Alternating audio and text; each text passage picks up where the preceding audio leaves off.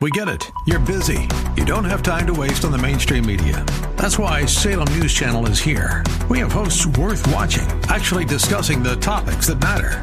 Andrew Wilkow, Dinesh D'Souza, Brandon Tatum, and more. Open debate and free speech you won't find anywhere else. We're not like the other guys. We're Salem News Channel. Watch anytime on any screen for free 24 7 at snc.tv and on Local Now, Channel 525. Mercy, God not giving you what you do deserve. Now, in light of that marvelous truth, how do you respond? Let's talk about that next, here on Truth for Today.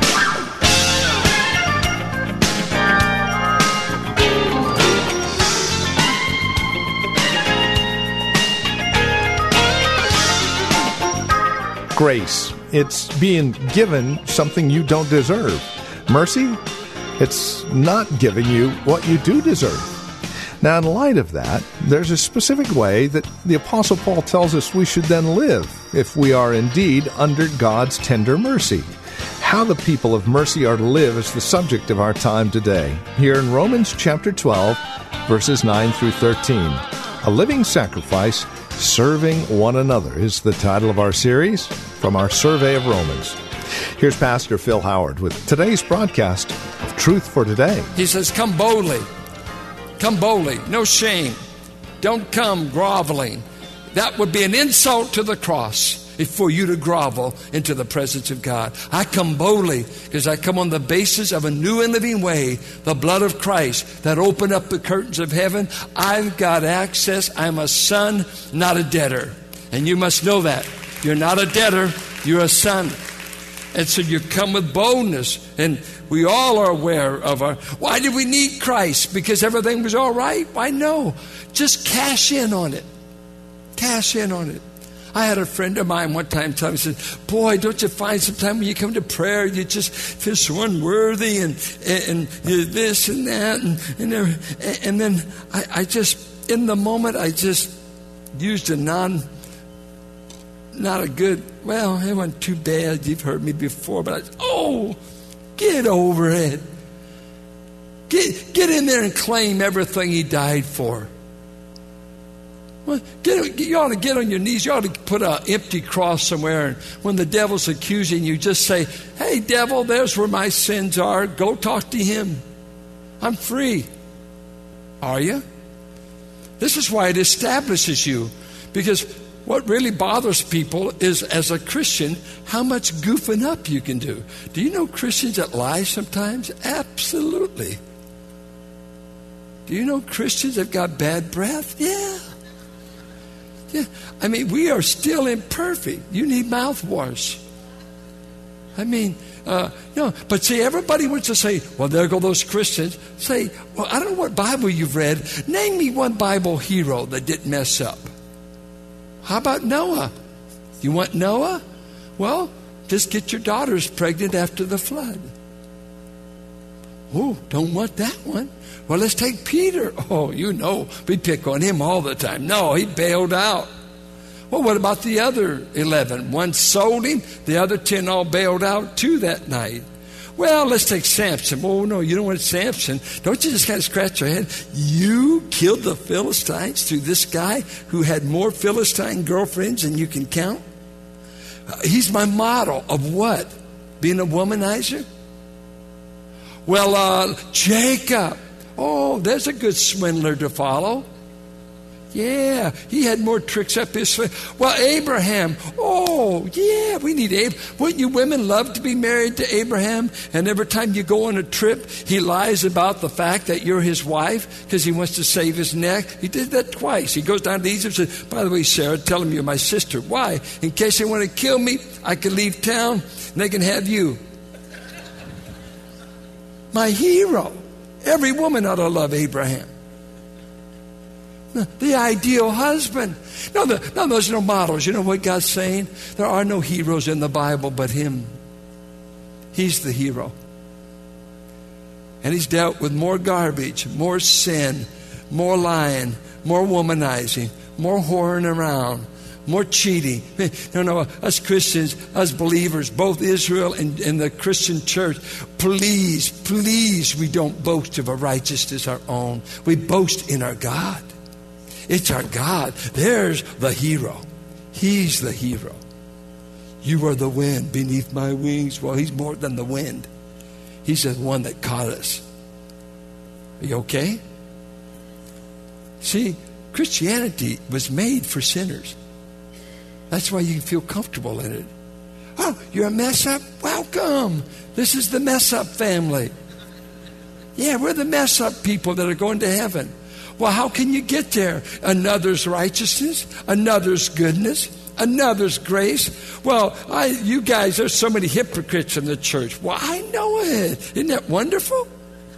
God saves hypocrites. Uh, do you ever hear that? The, the church is full of hypocrites. Well, so is the Elks Lodge. So is the Democratic Party.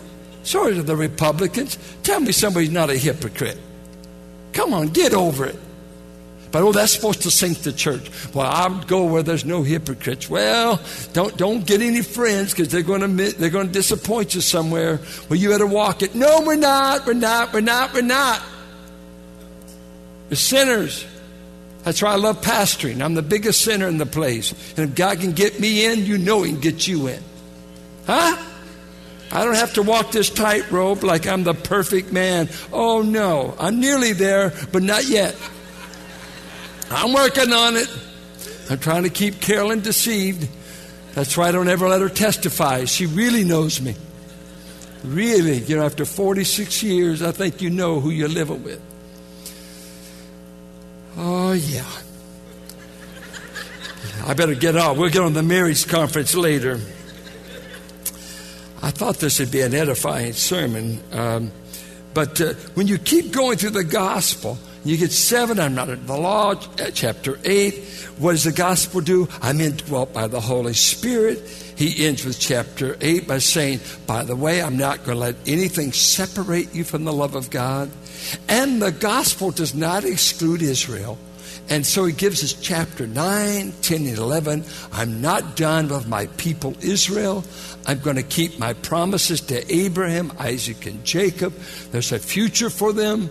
They're committing the tragic mistake of the Gentiles by not believing, but I am going after them. I'm saving a remnant of them. And then in chapter 12, he starts telling us how to live and how people who've been rescued how they begin to behave. But the gospel establishes us this way.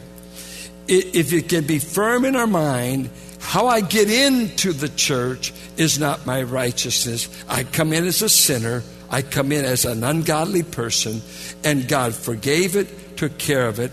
Then when I sin, when I fail, uh, it changes my motivation. I no longer intend to do all this sinning. It's not my life bent, but I know that I will because I'm still in a fallen world and I still have the seeds in me. I have to deal with that, but I can run to the same gospel on Monday morning when I blow it and get in a spat with my wife over not being able to convince her I'm perfect. I'm able to run to the gospel and say, The gospel saves me on Monday morning, 50 years after I put faith in Christ. That's what saves. What saves you? And see what we've done. I, have mentioned this. We've made the gospel the elementary level. This is how you get in. Oh, I already believe the gospel. Got that out of the way. You, you got that out of the way. You're going to need to know the gospel, believe the gospel, and cash in on it every day of your Christian life. Every day, the gospel is saving me. Every day. Because every day I'm reminded someone needed to die for what's wrong with me. Every day, how did I get this righteousness? By faith alone in Christ. Who bought this place? Christ alone did. Well, how often do I need it? I need it every moment of every day. It reminds me of my sinfulness. It cures my egotistical pride that I'm making it because I'm self righteous, or God forbid, I'm a pastor. That's why many churches sin against the pastors because you elevate us so you don't have to pray for us. You need to think of this. We might be two steps ahead of you. And if you're cold in heart, we might be struggling with the same thing. Just pray for us like you pray for yourself. We're that vulnerable, we're that weak, because God's not going to let His glory be stolen by a bunch of preachers. The crosswork of Christ is too high, too lofty. We're stage hands. I was reading 2 Corinthians 4 this morning. I try to claim a promise every Sunday before I go on the pulpit. And the promise I claimed today was 2 Corinthians 4 7. We have this treasure in clay pots so that the power may be of God and not of ourselves. I'm the clay pot that gets to bring you the treasure of the gospel. But don't ever fall in love with the pot. It's the gospel that saves. That's what saves. So he said, on and on, this gospel can establish you. Now, I see people like this. Uh, sometimes uh, you're about to die. I'm not sure if I'm saved. Are you sure? Uh, I, I, don't know. Doubts, no assurance. Uh, uh, here, my family, you know, my my wife's brother's dying of brain cancer in San Diego. My brother Paul's been diagnosed for the third time with cancer. Uh, my wife's father dies. Her uncle dies. My family's got different health. Uh, I got an aging brothers and sisters. I got people. People are dying all over the place. And it's interesting when they, they get the, the doctor's notice, you got six months to live. Oh, I, I wonder, wait, wait, wait. If you got the notice you had six months to live, has this gospel established you? Has it given you this assurance that whether I live or die makes no difference? For me to die will be to be with Christ. It's already settled. I sleep on it every night. They may destroy my body if a thief breaks in. You know, I don't know how you are at your house. Carolyn hears everything. Five minutes on the pillow for me. I'm unconscious. Let them take whatever they want. I mean, I'd be an easy knockoff because I'm out. I mean, but what if, what if, can it terminate what you got in Christ in the gospel? And here's the thing you want to be aware of the gospel. I want to ask you people this. Now, okay, you don't have to look at me. I won't close my eyes if you could go to heaven and there'd be no Jesus there, is that what you'd still want? We've turned the gospel in everything for me. God loves me. God paid for my sins, uh, peace, joy, and the Holy Spirit. But here, what? The gospel gives you God.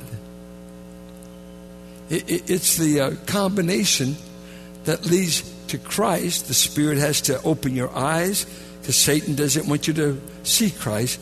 And a lot of people in church today, that they seem to be caught up with all the benefits of the gospel and everything. Uh, the issue is God is showing his glory in the face of Jesus by means of the gospel. And this is the gospel Satan blinds the unsaved to. 2 Corinthians 4 3 through 6. He doesn't want you to see the glory of God in the face. The gospel gives you Jesus, a person. Do you have a personal relationship? Not do you know the formula, not a rabbit's foot that you learned at Bethel Academy if you grew up with my kids by the second grade. They, Jesus died for our sins, was buried, rose again seen the 500 witnesses. Oh, you must be saved. No, you're not. You just know the, the essence, the kernel truths of the gospel. That saves no one. The Spirit of God's got to do a work in your heart so that through these facts, He rents the veil, and the implication of these facts, He rents the veil so that you see Christ. And the reason many people wash out they're with us, they're gone, and some say, oh, they're backslid, they lost their salvation. No, no, no. They, they knew some facts, but they never saw the glory of God in Christ. For when you see Him, you can never be the same. There's nothing to go back to. There's nothing to. You know, look at this. Hear me. In the New Testament, the majority of people never did grow up on apologetics. Today, we, we are big into apologetics. You got to have 18 reasons why there's God. 18. Well, guess what? The early church was saved without apologetics. They were saved from the power of the gospel, and they were simple folks, most of them uneducated, but the gospel penetrated, the veil was rent, and they suffered the loss of their houses, they suffered the loss of their family, they suffered the loss of everything, they were often martyred. What was it that kept them and established them? The gospel led them to a person that they could never deny. And if you just got facts, if you're just a facts person, catechism person, I know some basic truths, that's not salvation. That's just a bunch of religious answers, but it changes no one. Christ alone saves, not just facts about him. Christ saves. Do you know Christ? Have the facts led you to put your trust in him alone? That's the goal of the gospel, not to fill our head with facts the Jews had plenty of facts. The rabbis were full of them. They could tell you where Messiah was going to be born. They could tell you how Messiah was going to die. But they were blinded to it, though they knew the facts. Now, why is the gospel a mystery? He says, I'm now unfolded to you the mystery of this gospel. And what was the mystery? Here was the mystery. The word mystery in the New Testament uh, has no relationship to Alfred Hitchcock. He had not yet been born. Uh, it was a term that the, uh, the pagan religions used. It was something hidden, now revealed. And he said, in the gospel, God has unfolded a mystery. And that mystery is this through the gospel of Jesus Christ, these truths, God will form a new people of Jew and Gentile and put them in the same family together on equal ground, remove racial tensions among these who are truly no Messiah, remove the gender tensions, remove social class distinctions, and through the gospel is the only way you can take all peoples of all nations, of all races, of all genders, and the gospel makes one new people, and the prophets didn't know how this had worked. They saw that Messiah would come and die and they saw that Messiah would come in glory. And they searched and they searched, trying to say, well, uh, when does this happen? You mean it's 2,000 years between his suffering and his glory? First Peter said the prophets couldn't figure it out. They wrote down, he will suffer, he will have glory. How do they harm? And then he's saying, Abraham will be a blessing to the Gentiles. How? How? They're, the goyim. They're the common rabble rousers of the land. How can they ever be at the same table? The gospel. The gospel brings people of every color, ethnicity, gender, race. It forms a new people. You form it through the gospel, not through the World Council of Churches, not through the United Nations, not through this, through this. The gospel brings people together in one family. That's the mystery revealed. And finally, he said, Who's the gospel intended for? He said, It's intended for all the nations. And that meant everything beyond Israel, including Israel. It's for everybody. And notice that? I said, uh, It's been hidden, but now revealed and made known through the prophetic writings by the command of the eternal God, so that all nations, all ethnicities, Ralph Winters did a great study on this word nations, and they developed ethnos, language speaking groups, not just national boundaries, but everywhere where there's a distinct group of people that has never heard the gospel, he wants it to go that far. William Barclay tells a famous story of how Jesus, after the cross, went back to heaven and was showing the marks of his suffering. One of the angels said to him, You must have suffered terribly for men down there. I did, said Jesus. Do they know? Do they all know how much you suffered? Do they know how much you went through? Jesus says, Not yet, not really. Only a few know it so far. And the angel said, What have you done in order that people may know about what your suffering and glory is involved in? Jesus said, Well, I asked Peter, James, and John, and a few others to start telling people. And hoping that while they tell others, the others will tell others. And that's the way I'm really counting on to get it out. You know, this is before iPod, tech, just word of mouth. The angel looked doubtful and says, What if they grow weary of telling? What if they don't carry through? What if they're fearful of telling? Jesus' reply was, I have no other plans. I have no other plans. It's the only method that I plan to use. Fallen, frightful, fearful, failing men and women. And if they don't tell it, there's no alternative. So, this great gospel that established the schizophrenic, anxious, worried, phobic filled life of those people around your neighborhood, strung out on drugs, strung out on sex, strung out on relationships, strung out on worrying if Obama can fix this country, strung out on something. Can you give them anything that would establish them? Anything that would tranquilize them and say, All is well. All is well with my soul. I can't fix the economy, and I can't take away all the racial hate, but I can come to peace with the God of the gospel. And that will establish you even when the doctor turns his head and says, There's no more we can do. You're going to die.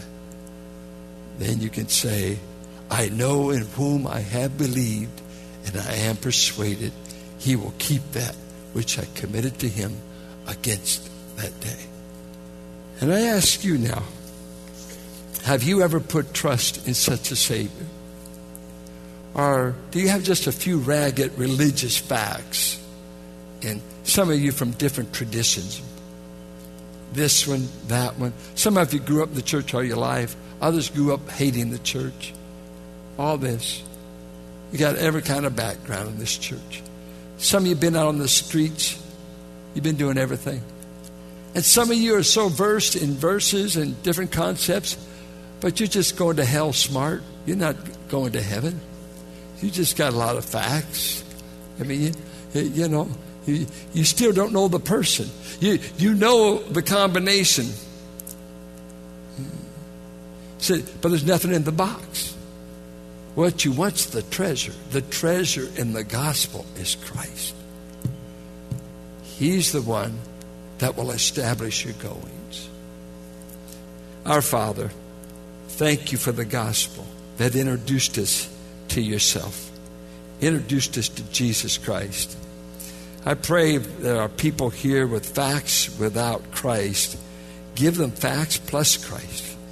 Let them come to Him May they discover the treasure, the treasure of Jesus Christ. And in some way, uh, melt our lips and thaw them out so that we can employ our mouth to share good news. Let us get as good at sharing the gospel as we were at cussing. Let us get as good sharing the love of God as we were telling people off. Let us get as good about inviting people to a feast as we were damning them to hell through a nice hot argument.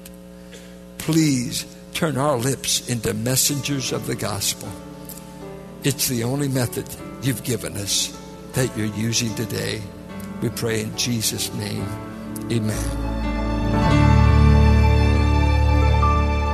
Understanding who we are before God and what God requires, and how God makes that requirement possible through His own Son. All found here in the book of Romans as we continue our verse by verse survey of this amazing book here on Truth for Today. As we close out our program today, we would invite you to contact us. Let us know how the broadcast has encouraged you, has ministered to your walk and relationship with Christ. Now, there are a couple of ways that you can contact us. By phone, obviously the easiest, 855 833 9864. Again, simply call 855 833 9864. You can also write to us at 1511 M Sycamore Avenue, Suite 278, Hercules, California. 94547 is the zip code. Now, the easiest way to get in touch with us would be through our website, truthfortodayradio.org. Now, as you stop by, you'll be able to drop us an email, but then take advantage of the many resource materials we have available. Again, there at truthfortodayradio.org.